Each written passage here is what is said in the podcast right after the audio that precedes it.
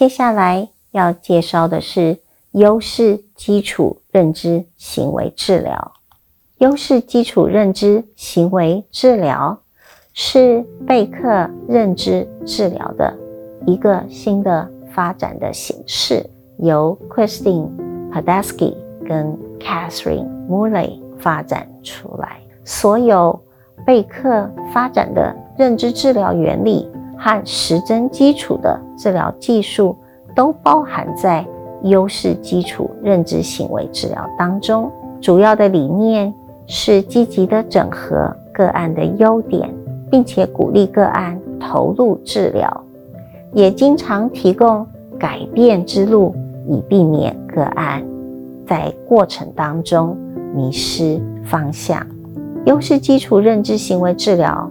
认为治疗师应该要了解当事人议题所相关的实证研究知识，强调运用苏格拉底的对话模式，像是想想看你会想成为什么样子，像是你会想要过什么样的生活。治疗师与当事人合作测试信念，并且实验以新的行为。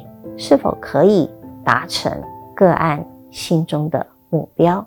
我们用韧性的四个阶段的模式来帮助个案建立正向的特质，希望当事人能够面对挑战，并且维持韧性，而不是只有成功的完成目标。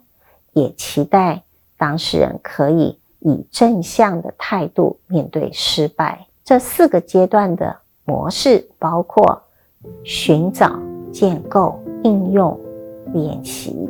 寻找是指的寻找个案的优点以及日常生活中做的最好的事情。建构呢是发现进行活动的阻碍是什么，而个案又是用什么方法来处理。应用。是教导个案运用自己成功处理相似问题的经验，思考如何在问题领域中维持韧性。练习是请个案设计实验，重点放在维持韧性。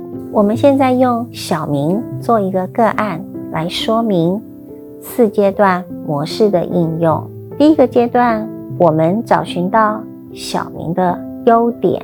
小明喜欢玩电动，并且他会运用各种的策略想办法破关。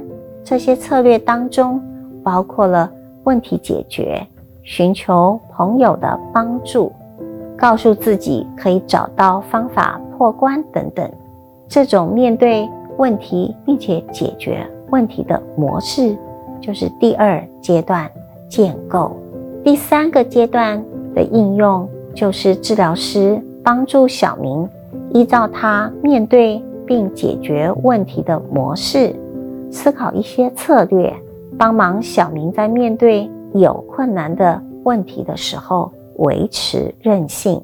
像是小明要邀请过去他无法告白的人出来吃饭，解决他的告白困难。第四个阶段的练习是让小明执行。一系列的告白实验，实验的焦点是在维持他的韧性，而不是告白成功。我们可以应用四阶段的模式，帮助当事人建立正向的特质，像是温柔、爱心、勇气等等。关键是我们要在当事人每天的生活中找到。